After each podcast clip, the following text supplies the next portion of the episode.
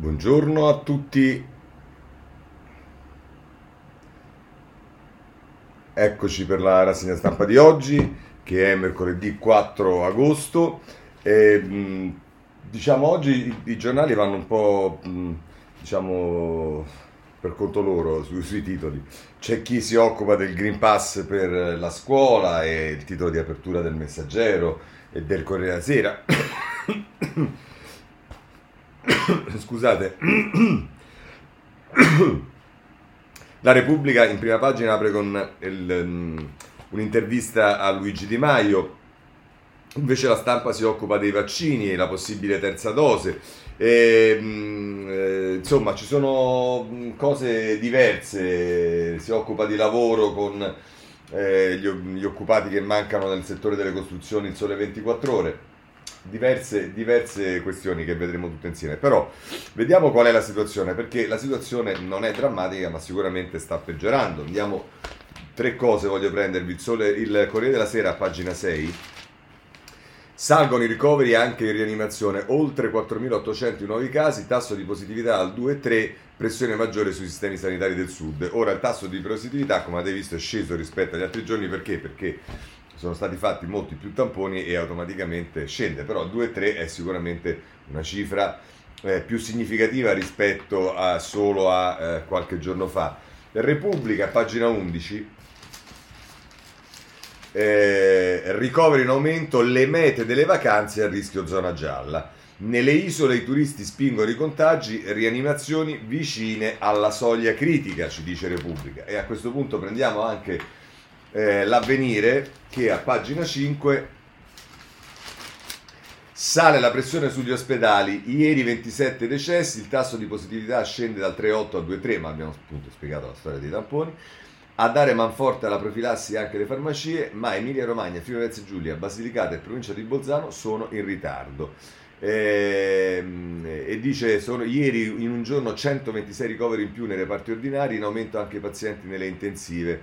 Eh, insomma, questo è il quadro della situazione, ma vedremo che sta succedendo perché adesso diamo uno sguardo anche all'estero dove già stanno pensando eh, alla terza dose, anche se eh, torniamo quando si iniziano a sperimentare cose nuove, ci ristanno di nuovo chi la dice bianca e chi la dice nera e questo non aiuta sicuramente a capire. Ma rimane in primo piano ancora la vicenda degli hackeraggi alla lezione Razio e perché? Perché iniziano a spuntare fuori alcune cose. Intanto andiamo sul Corriere della Sera, a pagina 2, hacker, dati e stipendi a rischio, ora i PM indagano per terrorismo. Ascoltate bene questa cosa perché in realtà poi da altre parti c'è chi dice che è assolutamente una bufala questa del terrorismo.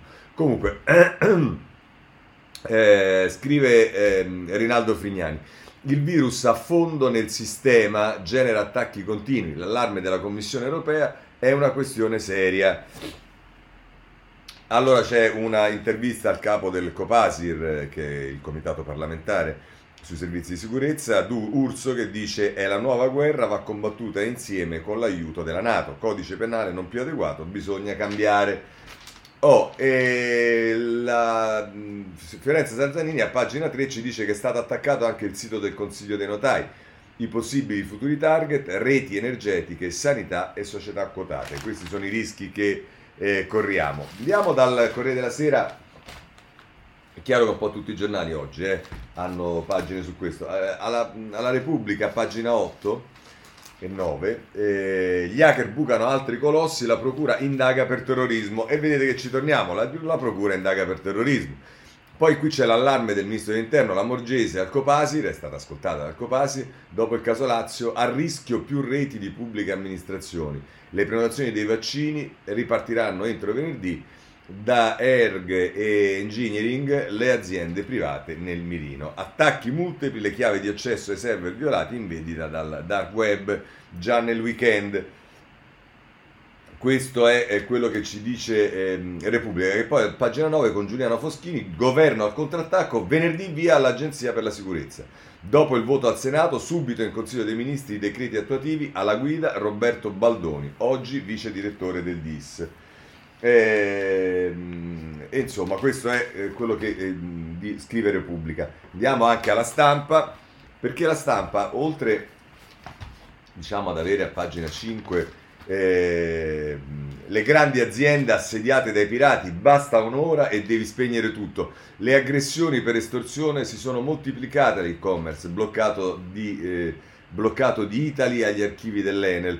Gli esperti del settore dicono qui la cybersicurezza è ancora vista come una spesa e non come una necessità. Ma poi, se andate a pagina 7, Bruno Ruffilli Ehm, eh, mette in primo piano in tutta la pagina le alchimie del cybercrimine, trappola smart working. Il lavoro da casa ha moltiplicato i punti deboli delle reti, oltre un attacco su 6 nel 2020 è partito da PC in remoto. Serve più tempo per reagire, chi ha oltre metà dei dipendenti fuori sede impiega quasi due mesi in più. Ehm, eh, questo, questo eh, è quello che ci dice la stampa. Voglio eh, farvi notare a proposito di questo che il tempo in prima pagina eh, eh, insomma la mette, la mette così l'impiegato blocca bocca all'offerta e il Lazio va KO, cioè secondo il tempo l'attacco hacker è una bufala. Ecco qua, vedete che eh, il tempo ribalta completamente la situazione. I pirati hanno violato l'utenza di un dipendente in smart working e recuperato le credenziali. Zingaretti lo aveva dipinto come il più grave atto terroristico mai avvenuto finora sul territorio nazionale. Ma insomma, eh, adesso diciamo per carità, eh, però non è solo Zingaretti perché abbiamo visto che almeno per, per, indagare la procura indaga sulla stessa cosa. Però anche domani, insomma, eh, dice che non è che non ci siano responsabilità da parte della regione. E Federico Marconi a pagina 3, la sicurezza obsoleta del Lazio ha aperto la porta agli hacker. Assessore, l'assessore alla sanità conferma che non esiste una copia delle informazioni criptate nell'intrusione. L'attacco poteva essere evitato, ma le linee guida della pubblica amministrazione in caso di disastro informatico sono ferme al 2013. Questa è l'accusa che fa il domani eh, a pagina 3. Vediamo anche i giornali di centrodestra, eh, il giornale, pagina 9, ehm, il caso Lazio crea porta degli hacker ma doveva gestire la cybersicurezza, Antonella Aldrighetti. La falla è un dipendente smart working, ma l'azienda regionale dovrebbe controllare i dati. Il carrozzone ha un bilancio di 90 milioni l'anno per i 1500 dipendenti, tutti di nomina politica. Questa è la sottolineatura del giornale. Eh, ovviamente tutte queste cose è perché si parla della regione Lazio, se fosse avvenuto nella regione Lombardia eh, state tranquilli che le cose sarebbero state trattate in un modo diverso, perché poi anche la nostra informazione va un po' così. Voglio segnalarvi anche libero con due cose, a pagina 9, ehm, milioni di dati prelevati dagli hacker, la Morgese al Copasir, Antonio Castro che scrive, è bastata aprire una mail privata, nel mirino informazioni sanitarie, concessioni edilizie e gestione dei rifiuti. Eh, re, il Copasi dice recrudescenza del fenomeno che negli ultimi mesi ha colpito sia attività pubbliche che private, elevare il livello di sicurezza. Eh, c'è poi un'intervista con Umberto Rapetto che è uno studioso di guerra eh, cibernetica, mancano gli esperti per proteggerci, scrive. Poi però eh, c'è una nota giusta che secondo me Salvatore Dama fa in prima pagina e poi è riportata anche a pagina 11 del eh, di libro, e cioè regaliamo i nostri dati ai colossi di internet. Altro che pirati informatici, siamo noi che con un clic diamo accesso ai profili personali e autorizziamo Amazon, Facebook e altri a fare soldi alle nostre spalle.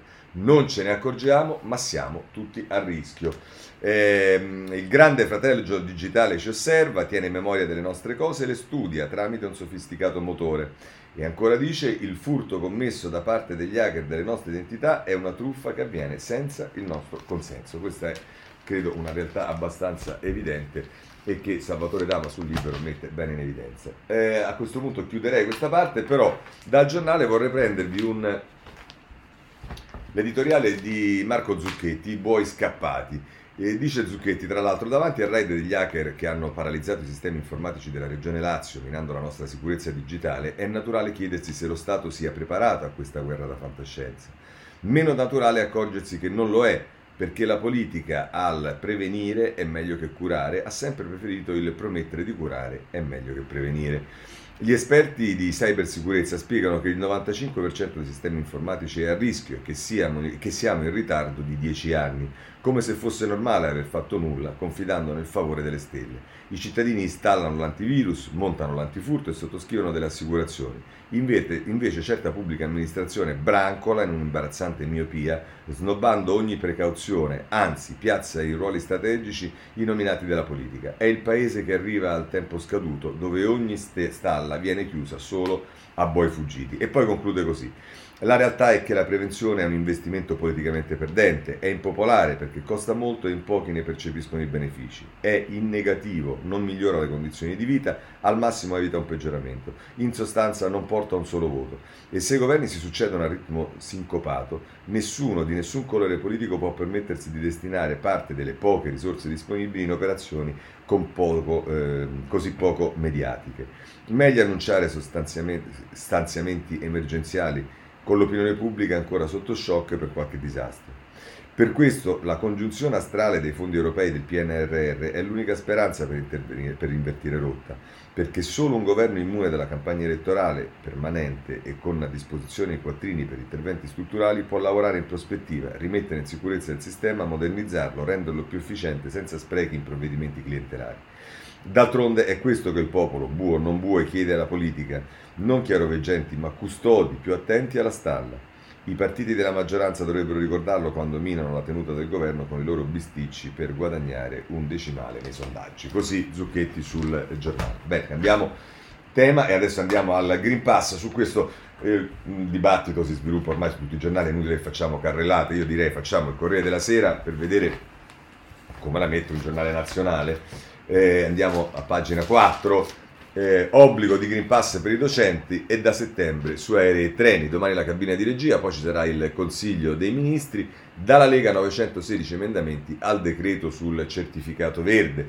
Eh, e poi a pagina 5 eh, parla Rasi, che è il consigliere di Figliuolo, eh, che è l'ex direttore dell'EMA, mezzi pubblici e aule, il sistema va cambiato, poi tutti gli spazi andranno ripensati. Questo, questo a proposito della scuola, l'ex direttore dell'EMA, questo virus lascia aperti tre scenari, dal più difficile con la variante che buca i vaccini al più luminoso. Ecco, questo per tenerci una certezza. Ma poi se volete andate a pagina eh, 6 e il Corriere Sera intervista, ne abbiamo parlato spesso, eh, Riccardo Illi, chi è Riccardo Illi? È uno dei volontari della sperimentazione italiana su Reitera. Io vaccinato con Reitera mi vedo negato il Green Pass, così non riesco a lavorare. Volevamo fare qualcosa di buono, contribuire allo sviluppo economico del paese perché crediamo nel Made in Italy e abbiamo comunque sviluppato gli anticorpi. Eh sì, avete sentito Illi, avete sentito caro figlio e hanno perfettamente ragione per quel che mi riguarda. Segnalo eh, la stampa, pagina 2, perché a proposito del Green Pass eh, dice, c'è un'intervista a Silvio Brusaferro, sia la terza dose per i più fragili. Eh, scusatemi, eh, no, ecco, scusatemi, a pagina 2. Scuola, ora Draghi valuta il Green Pass per i professori, via al tampone low cost. Domani il Consiglio dei Ministri nei trasporti stretta solo da settembre, arriva lo sconto sui test in farmacia, agli under 18 costeranno 6-7 euro, che comunque non sono poco, certo non sono i 20 o i 40 che costano in, in, alcune parti d'Italia, ma insomma comunque. Salvini no all'obbligo e avverte il Premier con 900 emendamenti. Tra le richieste della Lega anche il pass verde a chi si è vaccinato con Sputnik. Anche noi alziamo la voce come hanno fatto i 5 Stelle sulla giustizia. Questo è il retroscena di eh, Ilario Lombardo. Ma invece... Eh, a proposito del vaccino, visto che l'avevamo letto, lo leggiamo subito, c'è l'intervista a Brusaferro, sia la terza dose per i più fragili la crescita dei casi sta rallentando. Il presidente, il presidente, dell'Istituto Superiore di Sanità e portavoce del Comitato Tecnico Scientifico dice sarà necessario un ulteriore richiamo per gli immunodepressi a 6-7 mesi dall'ultima puntura effettuata. E dice per evitare la quarta ondata abbiamo due strumenti, vaccinazioni e buonsenso. Abbiamo osservato anche una riduzione dei casi di chi rientra dall'estero. Allora, questo è eh, quello che dice Brusaferro, cioè che ci vuole eh, la terza dose. Eh, il giornale a pagina 12, lo vediamo subito, eh, ecco, eh, questo per spiegarvi come poi è difficile orientarsi, no? Terza dose, no dell'EMA. Berlino e Londra pronte e Israele ha già iniziato. Spinta di Big Pharma, alcuni paesi sono partiti, ma mancano le prove scientifiche. Probabilmente bisogna, bisogna partire dai fragili e dagli immunodepressi. Insomma, è è in corso la discussione, dice scientifica, sulla necessità di procedere alla inoculazione della terza dose di vaccino, per ora non ci sono dati sufficienti per dire se è necessario o meno un richiamo. Molti paesi, abbiamo visto Israele, eccetera, eccetera, invece si stanno preparando. Antonio Capena ci dice questo. Quindi Brusaferro dice una cosa e Lema ne dice eh, un'altra, o quantomeno non la conferma. E, e, allora andiamo a vedere che cosa succede all'estero, visto che... Eh, è stato eh, eh, richiamata la, Israele, la Gran Bretagna, intanto però c'è, c'è il problema della Cina, ehm, perché? Perché eh, sui contagi torna la paura, a Wuhan lockdown e caccia ai molti positivi. È Paolo Salon che scrive, le autorità ordinano tamponi per l'intera popolazione della metropoli dove tutto cominciò nell'autunno del 2019. E, ehm, e poi qui ci si dice appunto che Israele, Israele parte con la terza dose, Berlino e Londra si preparano. Da domenica lo Stato ebraico richiama gli over 60, ma l'EMA dice non ci sono dati che giustificano questa scelta. Ecco qua, eh, che ci volete fare? Sarà così su tutto. Vi segnalo, a proposito di estero, il, l'avvenire a pagina 7 usa le corsie piene di non vaccinati, la rabbia e il dilemma dei medici. Elena Morinari e qui racconta una cosa che sono, è tutto un articolo ma le prime righe sono abbastanza significative. Ormai hanno perso ogni remora, a ogni nuovo paziente con il Covid chiedono a bruciapelo, è vaccinato? Perché no? Dopo un anno e mezzo in prima linea i medici americani non riescono ancora a prendere fiato. I nuovi casi di coronavirus negli Stati Uniti si sono moltiplicati sei volte nell'ultimo mese fino a una media di 80.000, un livello non visto a febbraio. In alcuni stati come la Florida e l'Alabama i contagi hanno battuto ogni record dall'inizio della pandemia. Qui le terapie intensive si stanno riempendo di trentenni, quarantenni e cinquantenni che hanno contratto il virus Delta e che sono molto malati. Spesso hanno bisogno di ossigeno se non di essere intubati. Curarli prende tempo e energie e una pazienza che molti dottori faticano a trovare, perché questi pazienti hanno rifiutato ogni opportunità di farsi iniettare un vaccino che negli USA è disponibile gratuitamente ovunque da almeno sette mesi. Così sull'avvenire un racconto di quello che accade in America di che cosa significa eh, non vaccinarsi anche nell'impegno, nel costo eh, per i medici e per la società tutta. Eh, a questo punto però passerei alle questioni più di merito e se mi consentite eh, passerei, eh, lo segnalo dal foglio prima, a pagina 4 eh, del foglio, si parla del reddito di cittadinanza e lo si fa nel dibattito interno al Movimento 5 Stelle. Di Maio pensa a riformare il reddito di cittadinanza per salvarlo da Renzi. La nuova sfida con Conte. Questo è quello che scrive Valerio Valentini, eh, mettendo in evidenza che Di Maio, quello molti, per cui è stato anche accusato da molti 5 Stelle, ehm, ha preso una posizione che lascia intendere che sul reddito di cittadinanza, mh, e poi lo vedremo perché lo vedremo eh, nella intervista che ha, anzi lo possiamo vedere tu, subito questo passaggio dell'intervista di Di Maio sulla Repubblica, eh, perché eh, mh, proprio su questo tema dice una cosa significativa, fa un po' ripensare a quello che eh, aveva fatto nella, eh, sul tema della giustizia. Eh, dice Anasia Cuzzocara che lo intervista sul reddito di cittadinanza accetterete le modifiche necessarie per migliorare la parte sulle politiche attive del lavoro o è un totem, un totem intoccabile? E dice Di Maio, per effetto della transizione ecologica e digitale nei prossimi dieci anni si trasformeranno milioni di posti di lavoro.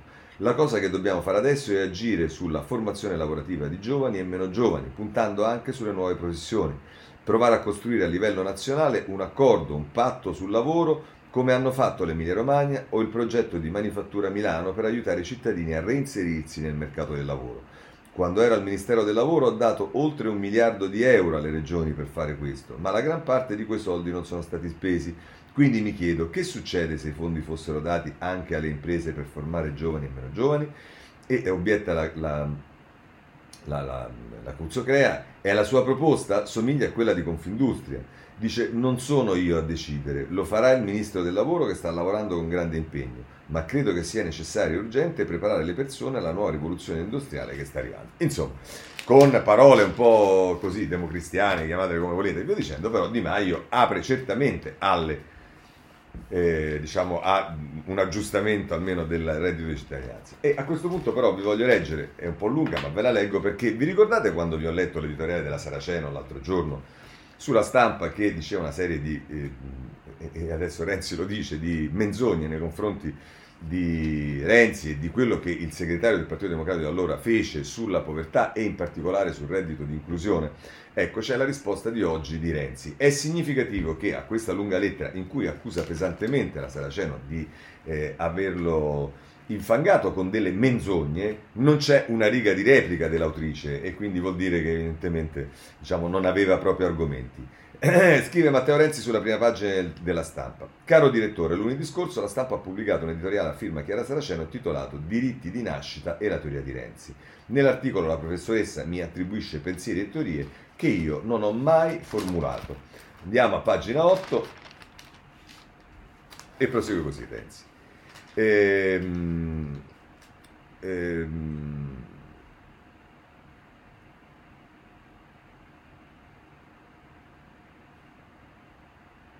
scusate. Ecco, sono semplicemente falsità facilmente riscontrabili. Del resto, l'editorialista si guarda bene da portare, non dico una prova, ma quantomeno un indizio delle frasi diffamatorie che mi attribuisce. In estrema sintesi, il mio pensiero è molto semplice. Il reddito di cittadinanza è una misura che non funziona. Lo dimostrano i numeri inoppugnabili, lo dimostra il fallimento dei navigator e la ingloriosa fuga del professor Parisi in Mississippi. Lo, dimest- lo dimostra l'aumento della povertà che qualche ministro aveva abolito da un terrazzo di Palazzo Chigi. Lo dimostra eh, l'allarme ripetuto dei sindaci italiani. Lo dimostrano le cronache giudiziarie dove sono sempre più numerosi i, cana- i casi di criminali che ricevono il reddito. Chiedere di cambiare è non solo politicamente legittimo, ma per me anche moralmente doveroso nei confronti di chi si trova in reale difficoltà e nei confronti dei cittadini che con le loro tasse contribuiscono, come giusto che sia, alla redistribuzione delle ricchezze, ma che hanno il sacrosanto diritto di vedere i loro denari stanziati in misure efficaci, non usati per riempire le tasche dei molti troppi furbetti. La professoressa Saraceno ha tutto il diritto di non essere d'accordo e difendere una misura che io invece giudico scandalosa ma è invece suo diritto, non è invece suo diritto affermare il falso su di me, come quando dice che avrei osteggiato il reddito di inclusione con una ricostruzione tanto falsa quanto diffamatoria. Quando sono diventato Premier era previsto uno stanziamento di 20 milioni di euro all'anno nel capitolo lotta alla povertà. Mi sono dimesso dopo aver approvato una legge di bilancio che vi destinava 2,7 miliardi di euro annui. Questi sono numeri e fatti cristallizzati in gazzetta ufficiale. Quelle della Saraceno sono menzogne prive di fondamento.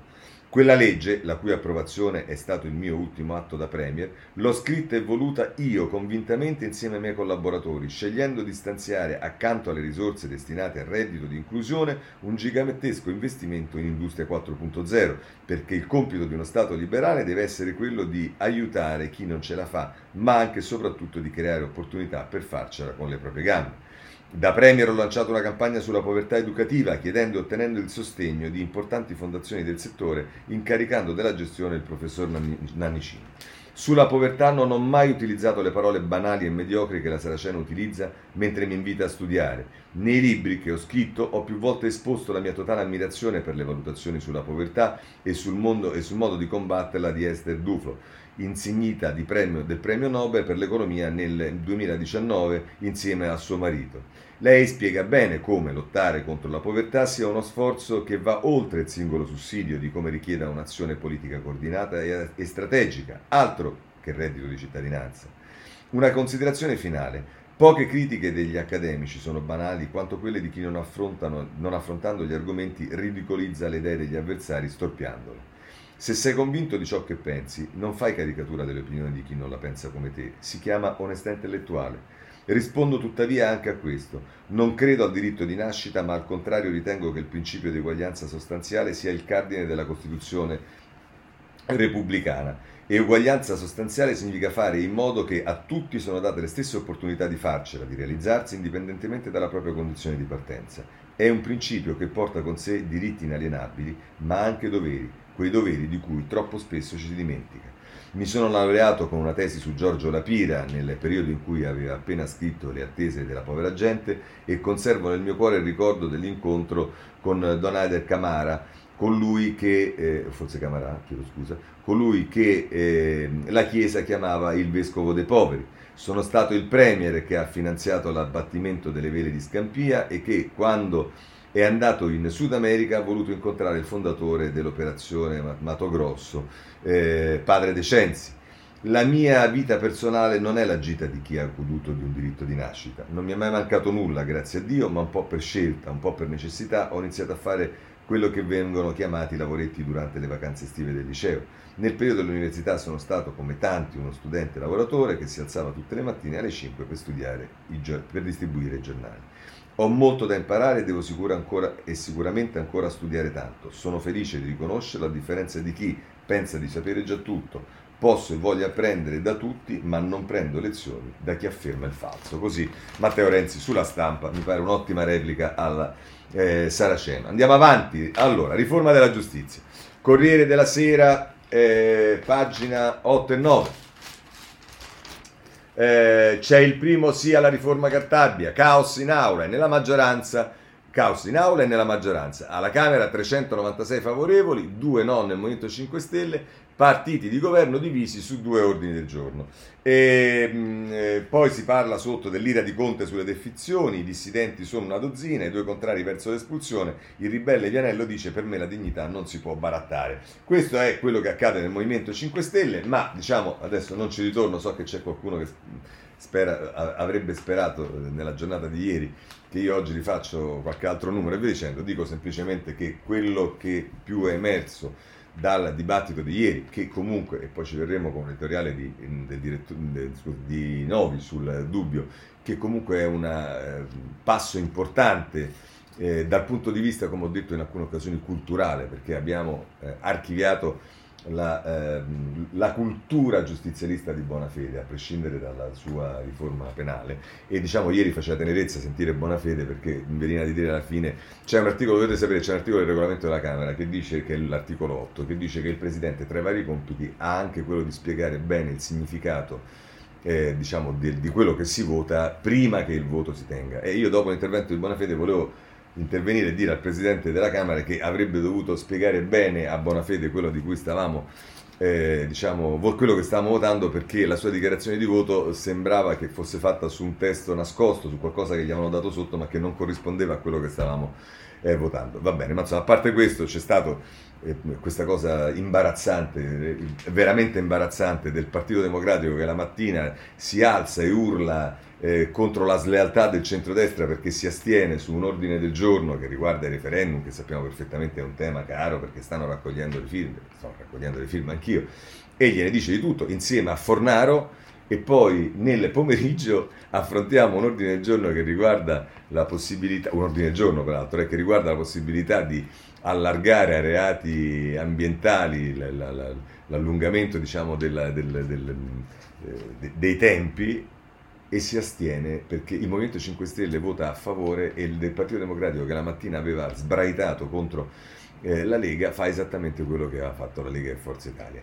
Eh, tutto questo perché? Perché ovviamente non voleva lasciare il Movimento 5 Stelle a una eh, chiara ed evidente azione contro il governo. E questo peccato che non è messo in risalto sui giornali, ma poi si è sempre poco eh, attenti. Ma insomma, ehm, eh, questo è diventato purtroppo il Partito Democratico, ripeto, me ne dolgo, ma eh, ahimè non possiamo che constatare questo. Comunque, chiusa questa parentesi, eh, se volete poi a pagina 9 del Corriere della Sera trovate tutto, tutto l'applicazione, il vincolo ai fondi, il filtro, la prescrizione, la durata, la databilità, insomma eh, Giuseppe Alberto Facci fa un'analisi eh, di tutta la eh, legge che è stata, eh, la delega che è stata approvata.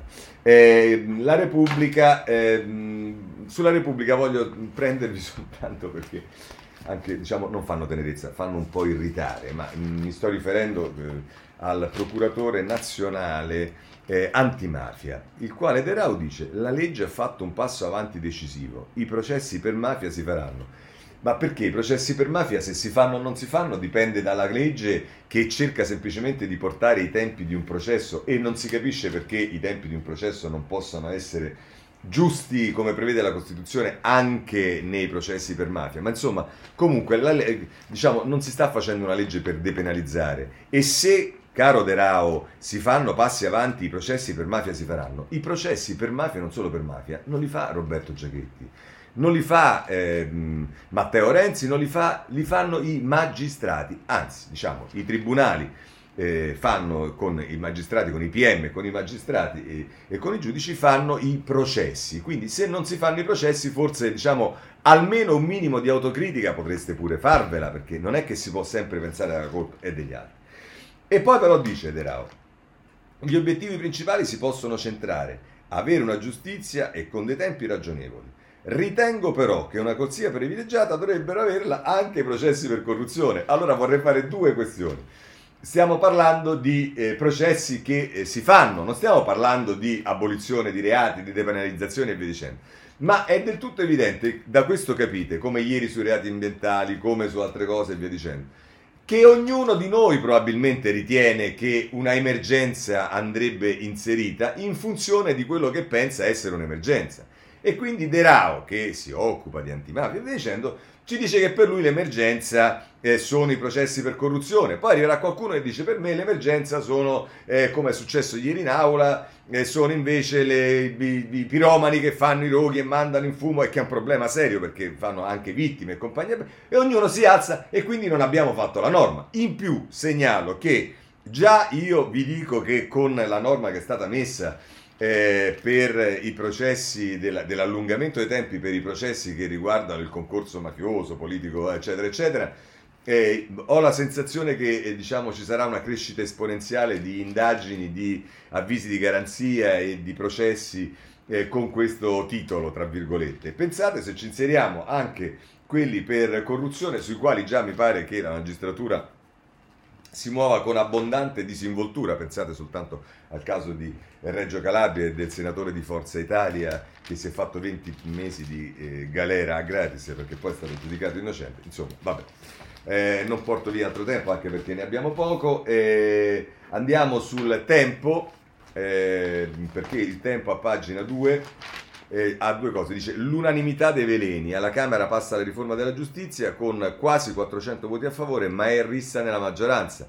Due ordini del giorno scatenano il caos, accuse incrociate tra alleati e alla fine devono intervenire i commessi per riportare la calma. Ora no, devo dire la verità, i commessi non sono dovuti intervenire, mi sono beccato eh, ripetutamente, ho visto anche il labiale di Fornato che mi ha ripetutamente appellato come stronzo e mh, poi gli avrei voluto chiedere alla fine della seduta, dopo quello che è accaduto col PD che si astiene, il Movimento 5 Stelle che vota a favore, eh, esattamente chi sarebbe stato lo stronzo, ma detto questo eh, si è un po' alterato ed è venuto verso i miei banchi, ma non c'è stato bisogno di nessun commesso, peraltro insomma Fornato è un amico, eh, sono cose che succedono, passeranno, insomma. Eh. E poi però c'è eh, Storace che dice per la prima volta i magistrati non dettano le norme alla politica. Il fuoco di fila dei togati verso la nuova legge è il segno della discontinuità di Draghi e Cartabia. Ha assolutamente ragione Storace. Io sottoscrivo quello che ha scritto Strace. La cosa più importante di ieri è che per la prima volta dopo decenni, nonostante le barricate, le alzate di scudi, eh, eh, come è successo sulle intercettazioni, come è successo in tante occasioni, eh, la riforma della giustizia è stata approvata e anche sicuramente per merito della tenacia della ministra Cartaglio. Foglio. Eh, vi segnalo eh, un'intera pagina, la quarta dell'inserto del foglio, con bruti liberati, ora, cambia, ora rimboccarsi le maniche, la, la, riforma della giustizia è fatta, veramente manca ancora il voto del Senato, ma comunque certi allarmi erano ingiustificati anche se alcune scelte sono criticabili. Nella magistratura prevale l'impegno ad attuare i cambiamenti, la fase transito- transitoria sarà decisiva. Bruti liberati eh, sul foglio. Ma a questo punto voglio leggervi due eh, editoriali. Il primo è quello di Novi eh, sul dubbio. Eh, cari garantisti, non facciamo i saputelli eh, con la ministra. Dice mm, difficile, durissima, anzi, come sono, lo sono le battaglie politiche. Marta Cartabia, la presidente emerita della Corte Costituzionale, ehm, esce dalla sfida della riforma penale con qualche ferita con più di una rinuncia, ma anche con un risultato sudatissimo e pagato a caro prezzo. L'addio al fine processo mai. Da un paio di settimane si discute su un interrogativo. Basta la cesura con la buona fede a giustificare le non poche contraddizioni del DDL che ieri la Camera ha licenziato in prima lettura? Forse si deve formulare in modo diverso la domanda. I sacrifici del diritto contenuti nel testo e nei, commessi, e nei compromessi con i 5 Stelle bastano a farci capire quanto dolorosa sia stata la stagione appena conclusa per le garanzie costituzionali? E prosegue Nuovi. Ecco, proviamo a porci così l'interrogativo, perché è vero l'improcedibilità, cioè una strana prescrizione del processo, un alto là non sostanziale ma appunto processuale alle condizioni di imputato a vita, è un sacrificio e chi nega la realtà e chi, e chi nega la realtà. Ma guardiamola la realtà. Poteva Draghi forzare la mano, attuare la prima delle due proposte lattanzi, cioè il ritorno alla riforma Orlando e giocarsi la presenza del Movimento 5 Stelle al governo? No, non poteva. E allora il prezzo non piccolo contenuto nella forzatura e dell'improcedibilità e nella rinuncia ad altre idee virtuose avanzate da Lattanzi ci dicono che razza di abisso populista ci siamo a malapena tirati fuori se non proprio con le ossa rotte, con un mucchio di ferite da curare. Ci dicono quei sacrifici, quelle rinunce, quanta strada ci sia da fare ancora per battere i populisti. Però la forza garantista di cui facciamo parte, assai critica con i compromessi, non può esagerare nello sminuire i colpi allo stomaco che una ministra garantista come Cartabia ha dovuto sopportare. Non esageriamo nel fare i saputelli, non trattiamo come un disettore proprio la guardasigilli che è stata in prima linea, un po' di solidarietà per chi ha dovuto misurarsi con le condizioni oggettive del quadro politico, c'è tanta strada da fare, ma certamente Cartabia è la compagna di scalate migliore che possa capitarci, che potesse capitarci. Eh, chiaramente questo è, è, Novi si riferisce anche probabilmente un po' al mondo forense dove ci sono state dei, insomma, delle, delle, valutazioni anche eh, abbastanza negative su questa, prevalentemente diciamo su una prevalenza di negatività della riforma. Poi c'è Ferrara sul foglio e mm, Ferrara scrive a modo suo, sarebbe la scoperta dell'acqua calda. Pare che adesso si siano decisi, ma lo scetticismo è di rigore, a, togli- eh, a togliere i magistrati sciallieri il diritto di parola, insomma a imporre loro il dovere di riservo della funzione per via disciplinare. Non ci credo, ma mi adeguo. Esulto, anzi. Il primo magistrato della Repubblica è il suo presidente che guida i tocati e capo delle forze armate, sceglie un terzo della Suprema Corte, scioglie le Camere, indica il presidente del Consiglio dei Ministri, eccetera. Infatti è eletto dal Parlamento per delega politica dai cittadini, in quanto primo magistrato è il custode della Costituzione. Se al capo dello Stato con quei poteri e con quella legittimazione è riconosciuto un diritto vago e tenue di esternazione, da quasi mezzo secolo siamo eh, assordati, da, attinazione, scusate, da quasi mezzo secolo siamo assordati dalla chiacchiera tocata di chi non ha alcuno di quei poteri, nessuna legittimazione se non quella decisiva di applicare la legge, essere bocca della legge dopo l'assunzione nel ruolo in virtù di un concorso pubblico. Oggi il prefatore benevolo Nicola Gratteri, di un libello complottista di serie B, uno dei cui autori non è estraneo a bassi pregiudizi antisemiti, mentre l'altro, un togato, incita le piazze dei Novax, si candida a capeggiare la procura più importante d'Italia, Milano, e giudica e manda sugli atti del Parlamento in materia di riforma. Oggi i magistrati fanno tutto a mezzo stampa e tv, tutto quello che riguarda l'uso del loro potere legale, decidono della libertà personale, della vita della e della proprietà dei cittadini, con l'accompagnamento verbale delle loro opinioni e lo fanno in nome del diritto della libertà di opinione, che in questo caso è potere di schiacciare nella nullità e nell'impotenza il canone dello Stato di diritto. Nei libri di, Angela, di Agatha Christie si dice la parola alla difesa, perché il mestiere degli avvocati è quello di parlare liberamente a protezione dei diritti. Ma nel libro della nostra vita quotidiana il magistrato rovescia i ruoli e parla, parla, parla a ruota libera dei processi di cui è responsabile, delle leggi e della Costituzione, dei fenomeni sociali dei gruppi politici, parla di se stesso e dei suoi, attribuisce e disdice accuse di massoneria, si accapiglia a mezzo intervista senza alcuna remora, senza che alcuno ardisca a richiamarlo al dovere del riservo, al lavoro ben fatto di applicazione dei codici decisi da altri. Il magistrato ciarliero, cioè moltissimi tra loro, certo i più in vista, i più ambiziosi, quelli che vogliono a tutti i costi capricciosamente essere considerati condottieri e guide della società italiana, si costituisce in partito d'opinione, sorveglia, punisce, controlla, esternando, così come possa, informa- così come possa informazioni al giornale amico, amministra, eh, amministra con parsimonia e con voluttuosa dissipazione le intercettazioni di un'inchiesta, forma correnti e partecipa a un, gioco, ele- eh, a un suo gioco elettorale corporativo fatto di conflitti tra libere opinioni eh, di tutti su tutto. Conclude a pagina 4, eh, scusate, nella quarta di, eh, dell'insetto Ferrara, infine fa il salto nella politica, si fa ministro, sindaco, presidente di regione, spende in politica il credito e il discredito guadagnato nelle sue avventure processuali, se si occupa di corruzione fa, cinqui, fa cinquina, se di mafia tombola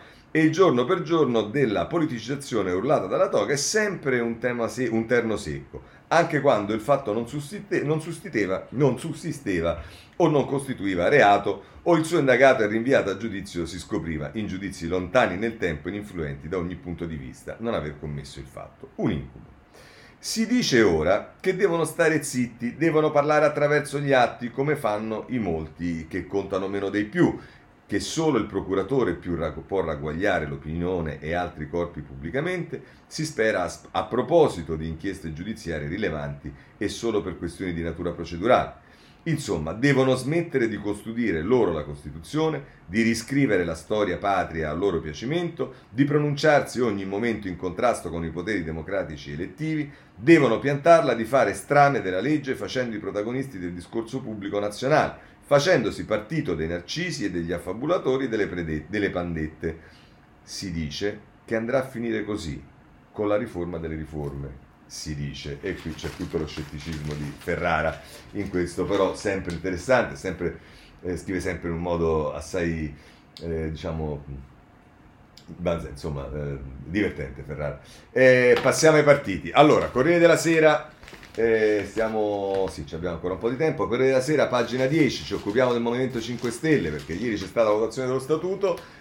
Statuto di Conte, ok dalla base, Movimento 5 Stelle, c'è un grande lavoro da fare, votano in 60.000 su 113.000 iscritti, 87% di favorevoli, crimi, tentativi di attacchi hacker, ecco, e te pareva che non ci stavano pure i tentativi di attacchi hacker, vabbè, questo è quello che ci dice il Corriere della Sera.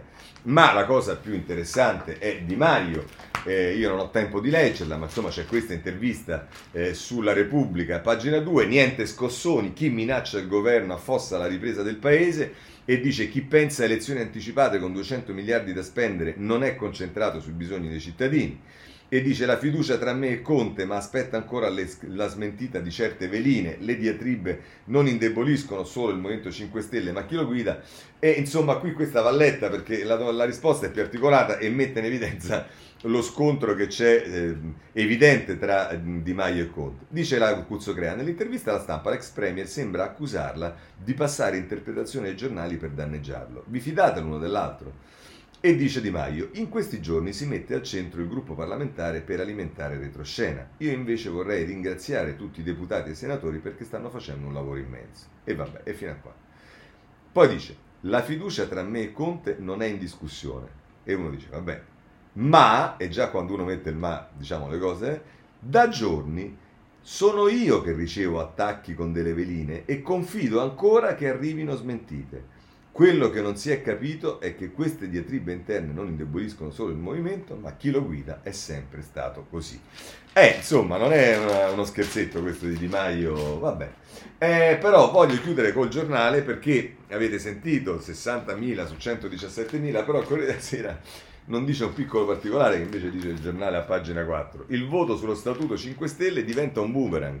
Conte resta nel mirino. Quorum superato sul filo di lana, perché in realtà il quorum doveva essere evidentemente il 50% e se su 600, quanti erano, 12.000 hanno votato in 60.000, eh, insomma, eh, vabbè. Quorum superato sul filo di lana, giustizia, base furente e 16 assensi in aula. Insomma, questo eh, diciamo, scrive il giornale che poi eh, mette in evidenza in questa pagina anche eh, quello che ha scritto il New York Times, e cioè che Travaglio è il megafono delle calunnie dei 5 Stelle. Eh, oddio, insomma, non ci voleva, non ci voleva eh, solamente cioè, mh, si è scomodato anche il, il, il, New York Times per dire che, che cosa è Travaglio. Insomma.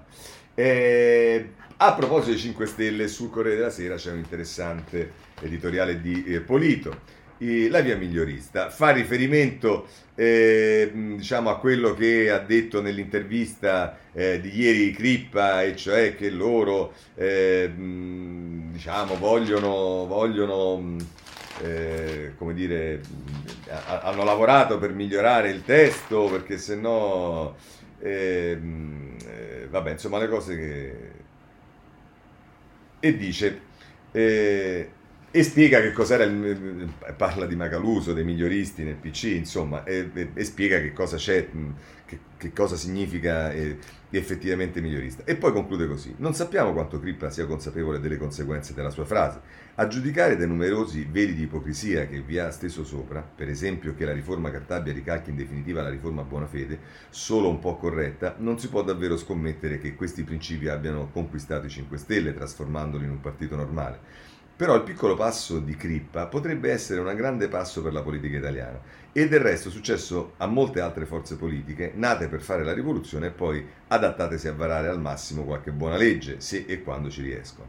Ma mille volte meglio questa imperfezione piuttosto del rischio autoritario che inevitabilmente nasce da sogni di perfezionamento del genere umano. La stessa ambizione della leadership di Conte ha senso solo in questo quadro, se diventa cioè una correzione migliorista per un movimento cresciuto a pane e massimalismo. La vera grande incognita è però il consenso elettorale cui può, di cui può disporre questa linea. Non è facile offrire risultati parziali e stentati a un elettorato cui hai promesso tutto e subito, mari e monti, luna e le 5 stelle. Si tratterebbe di rivoluzionare la pedagogia del movimento, il suo discorso pubblico, e non solo di mettere fine alle espressioni verbali aggressive, come è scritto nello statuto presentato da Conte. C'è il rischio, insomma, che quando si faranno i conti di quanti voti nostalgici dei Vaffa se ne sono andati, rimanga poco, ma quel poco sarà comunque un più per il sistema democratico italiano. Così eh, Polito sul eh, sul Corriere della Sera. Eh, centrodestra, eh, mh, centrodestra ha due cose significative. Eh, il chiarimento sull'alleanza tra Berlusconi e Meloni, scrive Giuseppe Alberto Facci, con Melanzane e Salmone, il pranzo a Villa Certosa, le garanzie sulla coalizione per il voto del 2023. E poi nel taglio basso ci sta eh, Michetti, eh, intervistato da Tommaso Labate, che dice Mugugni su di me io vedo armonia, se perdessi poi aiuterei il sindaco. Marchetti, candidato a Roma, dice cito sempre l'impero perché conoscendo la storia eviti errori. E, mm, eh, vabbè, insomma, adesso qualche malumore, non qualche malumore, ce ne stanno parecchi di malumori, ma insomma, eh, soprattutto perché fa parte comunque della guerra tra Salvini e Meloni, avendolo scelto la, la, la Meloni, eh, diciamo qualcuno ehm, fa, fa, un po' di eh, dà risonanza ai malumori. E tra l'altro qui c'è anche la notizia che, come avrete saputo, ma insomma, le amministrative si terranno il 3 e 4 ottobre e poi ballottaggi il 17 e 18 ottobre. Eh, lasciamo il centrodestra? No, perché c'è la stampa eh, a pagina 9. Blitz di Meloni a Villa Certosa, Silvio, aspetto segnali chiari, lo sfogo della lite con Berlusconi, ci credi ancora nel centrodestra? È la domanda che gli fa. E poi c'è una notizia. La finanza al papete, sequestrato mezzo milione per evasione fiscale. Casanova, titolare ed europarlamentare leghista, dice sono tranquillo. E vabbè, la magistratura arriva anche eh, al papete, perché ci, ci, poteva non arrivare al papete, al papete eh, giustamente. E, ehm, libero, prima pagina, a proposito di centrodestra, Silvio e Giorgia si riparte. Il pranzo a Villa Certosa, il Cavaliere e la Meloni, basta liti, la rassicurazione il centrodestra sopravvive a Draghi. E vabbè, insomma, e a proposito di questo, allora c'è l'editoriale di Sallusti, bene, adesso parlate con una voce sola. Dice i leader del centrodestra sono sicuramente Giorgia Meloni e Matteo Salvini, seguo l'ordine alfabetico per via dell'ondivago testa a testa nei sondaggi, ma tocca al vecchio Silvio tenere assieme tutto e seminare il campo di una coalizione che si trova per due terzi al governo e per uno all'opposizione. Vabbè, poi qui eh, parla degli sgarbi che ci sono state, le rivendicazioni e poi conclude così Sallusti. Ovvio che la partita dell'unità non può che avere a centro l'elezione di un nuovo Presidente della Repubblica condiviso tra, dai tre soci. Da lì diverrà, deriveranno altre scelte strategiche ben più importanti di una nomina RAI, tipo se considerare finita la legislatura il giorno dopo l'insediamento del successore di Mattarella o provare quindi a imboccare, delle, e provare quindi a imboccare la via delle elezioni anticipate o se tirare fino alla scadenza naturale del 2023. Di questo, non del destino del decreto ZAN, si parla nelle stanze che contano. Obiettivo? Creare le condizioni per portare Berlusconi al Quirinale o in subordine un presidente che garantisca al centrodestra quella agibilità politica eh, che negli ultimi vent'anni è stata, per usare un eufemismo, a corrente alternata. Se questo è l'obiettivo alto e nobile, converrebbe da subito smetterla con beghe di sottobosco e, sia pure nella differenza tra maggioranza e opposizione, usare un linguaggio sui temi più sensibili che dia l'idea che un progetto di centrodestra di governo futuro c'è e vorremmo già da ora sapere, per dire, se questo prevede di andare in piazza con i Novax a urlare che il virus è un'invenzione di Draghi e di medici al servizio delle multinazionali del farmaco, come qualcuno della coalizione oggi fa. È qualcuno che è nella Meloni, ma de, de, nel partito della Meloni, ma anche nel partito eh, di Salvini. Eh. Va bene, chiudiamo con questo. Oh, il giornale ci, ci dà la, eh, diciamo, una, una, pagina 2, eh, insomma, sagace, diciamo nel palazzo si agita il partito per Draghi, nel mirino il Quirinale e la legge proporzionale in vista del, 2000, del voto del 2023. L'ex BCE non farà l'errore di Monti, ma c'è un mondo trasversale che ha già sposato il draghismo e si riconosce nel suo programma. PNRR, riforme e conseguenti fonti pubblici. Con la riforma elettorale si aprirebbe la strada a un contenitore centrista. E qui c'è eh, eh, Guerini mm, è, è, quello che rappresenta nel PD, Giorgetti e Zai è quello che rappresentano nella Lega, Di Maio è quello che rappresenta il Movimento 5 Stelle, Bonino e Della Vedova è quello che rappresentano in più Europa. E poi Renzi per quello che rappresenta in Italia Viva e Brunetta, Carfagni e Gelmini per quello che eh, rappresenta eh, Forza Italia. Insomma, sarebbe un mega... Mh, mm, vabbè, ma insomma queste sono le fantasie del giornale e diciamo, è estate, è anche giusto che eh, uno si possa dilettare. Semestre bianco, allora su questo vi segnalo, la Repubblica, pagina 2, Semestre bianco al via, comunali e vaccini, passaggi più a rischio. Da ieri Mattarella non può sciogliere le Camere, ma i motivi di fibrillazione nella strana maggioranza non mancano. Amministrative fissate per il 3-4 ottobre. Questo è quello che dice eh, la Repubblica sul semestre bianco. Il domani, diciamo, in, in, utilizziamo la finestra del semestre bianco per eh, parlare della, ehm, eh, della elezione del Presidente della Repubblica, i partiti continuano a sognare il Mattarella bis per timore del voto.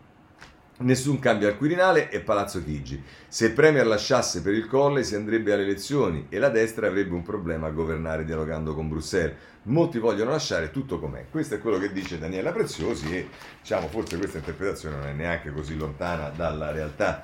E, ehm, poi eh, su questo vi voglio segnalare Ainis che sulla Repubblica, pagina 25, nella pagina dei commenti, ehm, scrive un lungo editoriale, nella prima parte racconta un po' la storia del, eh, del, ehm, eh, del, del semestre bianco, eh, il comunista Renzo Laconi e via dicendo, vabbè. E poi però scrive, e tuttavia l'ultimo semestre di Sergio Mattarella non sarà poi così diverso dai 13 semestri che l'hanno preceduto. Non è vero che il nostro presidente sia depotenziato o disarmato nella contesa fra i partiti. Non è vero che le sue iniziative vengano azzerate dall'impossibilità di indire la, eh, le elezioni.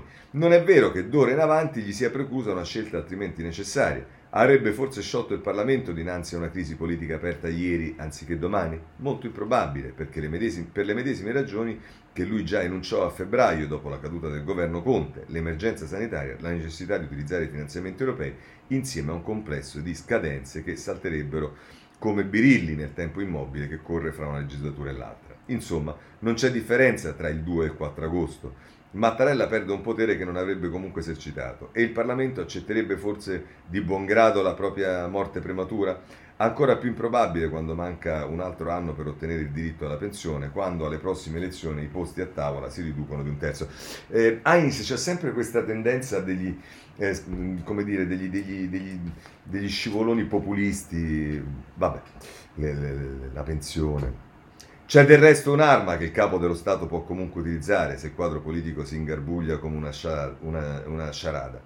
Un rimedio estremo prospettato mezzo secolo fa da Costantino Mortati in una noticina del suo celebre manuale di diritto pubblico. Le dimissioni anticipate per consentire al successore di sciogliere le Camere senza attendere il decorso del semestre bianco. Ipotesi remota, aggiungeva tuttavia Mortati, giacché una regola di correttezza costituzionale impone ai partiti di evitare ogni bisticcio durante quegli ultimi mesi, sei mesi. Siccome però la correttezza è una virtù in disuso, converrà tenere a mente che Mattarella conserva inalterati tutti gli altri suoi poteri, anzi, in qualche misura si rafforzano per la maggiore libertà che contrassegna l'ultimo tratto del mandato. Nei giorni scorsi ne ha offerto una prova il freno al CSM sulla bocciatura della riforma penale, così come l'ultimatum ai presidenti delle Camere sull'ennesimo decreto sostegni bis, infarcito di emendamenti spuri e eterogenei. Il semestre è bianco, ma al Quirinale restano tutti gli altri colori. Così eh, Ainis, ma oggi non perdetevi il mitico Ignazzi, perché diciamo eh, il domani, come vi ho detto, ormai emula molto il fatto e lo emula anche nel, eh, come dire, in qualche modo eh, eh, sentirsi un giornale partito, non so, quello che magari faceva Repubblica, o che fa meno adesso, ma insomma faceva Repubblica eh, anni addietro, eh, e quindi Ignazzi eh, adesso ci dice lui quello che deve essere fatto, perché le emergenze finiscono, poi l'unica via sono le elezioni. Ha parlato Zaratustra, capisci? Eh, ce lo dice Ignazzi e che uno può dire no, no, no, no, eh, l'alternativa sono solo le elezioni. Ora poi Ignazzi ne avesse azzeccato una, uno potrebbe pure dire sì, glielo metto in prima pagina. No, invece è proprio una forma autolesionista quella del domani. Ma non perdiamoci Ignazzi. Ignazzi. E cosa dice Ignazzi? Quando l'esecutivo attuale potrà dire di aver adempiuto al suo compito e lasciare il campo della, alla politica normale, eh, l'eccezionalità di un governo da Salvini a Speranza si, si, giustifica solo per un breve periodo e per poche cose essenziali. Eh, capita, detto, l'ha detto mh, Ignazzi. Ora, con l'approssimarsi delle elezioni del prossimo Presidente della Repubblica, anche il tempo del governo è in questione. Capite? Eh, Ignazzi. Contrariamente a una valutazione diffusa, L'anno prossimo la parola va riconsegnata agli elettori, sia che Draghi vada al Quirinale, sia che altri ascendano al colle. E qui la correttezza di Mattarella rende fantapolitico un prolungamento della presidenza per arrivare alle elezioni politiche del 2023. Allora, io vi pregherei, eh, siccome io i giornali non li conservo perché li, li regalo eh, va bene, a qualcuno che, che, non se li può comprare. Eh, però voi appuntatevela questa cosa, eh, perché le ha messe tutte insieme. E figuriamoci se Mattarella... Vedremo che cosa succede. E poi comunque va avanti, eh? Troppi cambiamenti occorsi in quest'anni per lasciare ancora i cittadini senza possibilità di esprimersi. Prolungare l'opera dell'attuale esecutivo, per quanto egregia sia la sua attività, incrina la reazione tra istituzioni e opinione pubblica e favorisce un sentimento di estraneità, quasi di espropriazione del diritto dei cittadini a dare un indirizzo politico a mantenere in carica Mario Draghi con la sua irrituale maggioranza quando le emergenze sono in via di risoluzione e non ci sono più gli impedimenti per, vo- per non votare avanzati da Mattarella a gennaio, si rischia una nuova ondata populista che a scadenza alimenterà l'opposizione, ora incarnata da Fratelli d'Italia, ma domani chissà, o si riverserà verso l'astensione. Esiti che non possono essere mitigati se si ridà voce ai cittadini esiti che possono essere mitigati se si ridà voce ai cittadini in tempi brevi e se verrà un governo Meloni-Salvini, pazienza, il popolo è sovrano. Ci pensino la sinistra e i tanti indaffarati neocentristi a evitare un tale esito. Eh ragazzi, se ve lo dice Ignazzi, eh, no, no, no, ripensate subito, facciamo tutti una riunione collettiva e ripensiamo perché eh, se lo dice Ignazzi eh, le cose stanno così. Vabbè. MPS, vabbè, MPS va segnalato, Repubblica perché eh, ne parla a pagina 6 e ci dice che il governo tira dritto. MPS il tesoro tira dritto, nessun rinvio, Roberto Mani a pagina 6, ma poi c'è una lettera eh, di una pagina intera su Repubblica pagina 7 del candidato al collegio di Siena, il segretario del PD Enrico Letta, Siena deve voltare pagina, io candidato per rilanciarla. E voilà, ecco qui, questo è il segretario del PD su Siena e poi se ne occupa anche il giornale a pagina eh, 6 MPS lo sfacelo PD imbarazza Letta, il segretario costretto a non scontentare Siena, oggi audizioni del ministro Franco e da ultimo voglio segnalarvi il sole 24 ore a pagina 7 perché eh, non sono solo chiacchiere ma qui si portano i dati, la Caporetto del Monte Paschi dal 2008 bruciati 23,5 miliardi. La storia è finita, la valanga di risorse svanite tra aumenti di capitale e salvataggi pubblici negli ultimi 12 anni vanno aggiunti i costi che deve affrontare lo Stato per chiudere la vicenda a Unicredit. Per cedere la vicenda a Unicredit. Vabbè, questo è eh, Montepaschi. Il Sole, a proposito del lavoro, segnala che costruzioni mancano 265.000 addetti, eh, è quello che dice l'ANCI e che riporta il Sole 24 ore in prima pagina. Per quanto riguarda il recovery, eh, segnalo ehm, la stampa a pagina 11, ci dice che eh, arrivano i soldi. Eh, l'assegno del recovery, l'UE versa i primi fondi a Belgio, Lussemburgo e Portogallo, Roma in agenda per il 9 agosto. Questo è quello che eh, ci dice la stampa, ma è anche il Sole 24 ore che invece eh, si occupa di un'altra questione e che è il PIL e con delle notizie che appaiono positive. Eh, UBP il PIL 2021 sfiora il 6%, il 2022 eh, il pre-Covid. Le stime per l'ufficio parlamentare di bilancio l'anno prossimo crescita al 4,2% grazie al PNRR, due punti in più con l'utilizzo pieno delle risorse. Insomma, se siamo bravi e siamo capaci, e nonostante Ignazzi, magari riusciamo anche a ad andare oltre le previsioni come già accaduto per quest'anno. Zan, va bene, eh, tutti i giornali eh, mettono in evidenza mh, le, le, le, cose che Italia Via ieri ha detto, cioè andiamo, portiamo il Zan con un accordo subito in aula, avevate detto, vi ricordate, c'è fretta, urgenza, no, non si può, non possono aspettare i diritti delle... Eh? E insomma, chi è che non vuole adesso eh, affrontare in aula e spostare tutto a settembre il DDL Zan? Indovinate un po', il Partito Democratico. Va bene, sulla magistratura vi segnalo la pagina 6 di Libero. Eh, che coincidenza, la NM e Greco hanno lo stesso legale. L'avvocato Mucciarelli difende il sindacato dei giudici, il magistrato e persino gli ex vertici di MPS imputati dalla sua stessa procura. Il CSM processa Storari e a proposito di eh, Storari vi segnalo dal dubbio eh, a pagina 6 eh, CSM Storari si difende ma senza, struttu, sfruttu, senza, sfruttare il sostegno dei colleghi. Caso verbali a Palazzo dei Marescialli via la Camera di Consiglio per decidere sul trasferimento del PM, che però dice che non deve essere trasferito. Vedremo che cosa eh, succede. Eh, voglio segnalarvi sul domani la vicenda Eni, eh, insomma, mai più casi Eni, il Parlamento può fermare le intimidazioni ai giornali, il disegno di legge che punisce chi propone cause temerarie contro i giornalisti giace dal 2018 al Senato.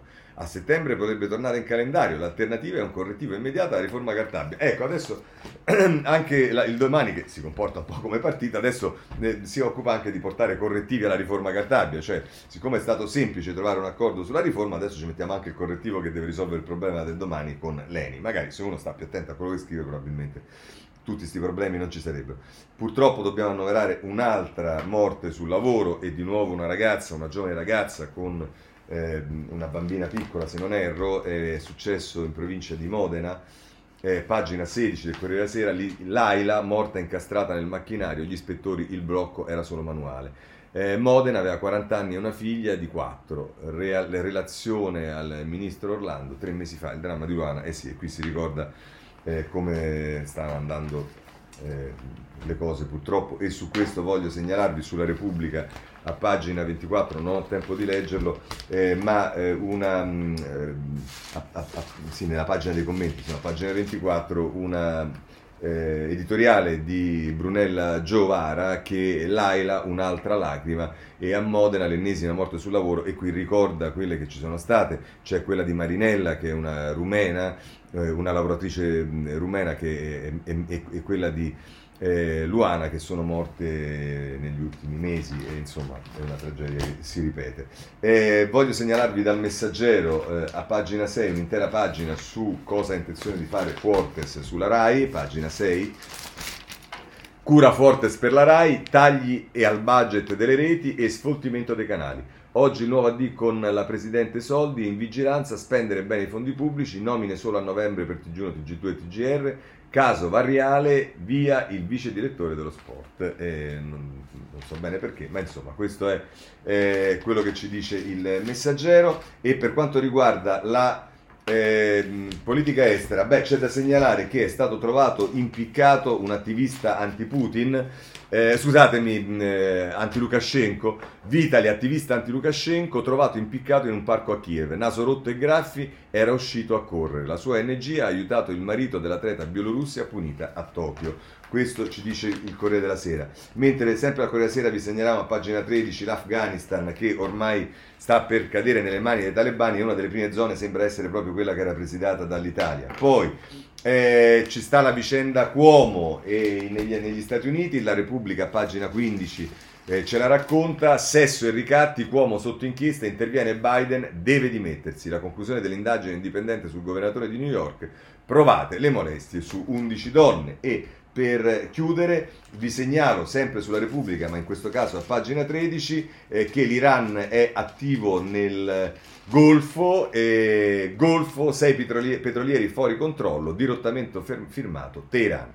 L'attacco condotto in contemporanea contro le imbarcazioni in transito nelle acque degli Emirati, la Royal Navy almeno otto uomini armati saliti a bordo di una delle navi, l'Iran, noi estranei, ma in realtà si pensa che non siano estranei. Bene, vi ringrazio, se volete ci vediamo domani alle sette e mezza, buona giornata eh, a tutti.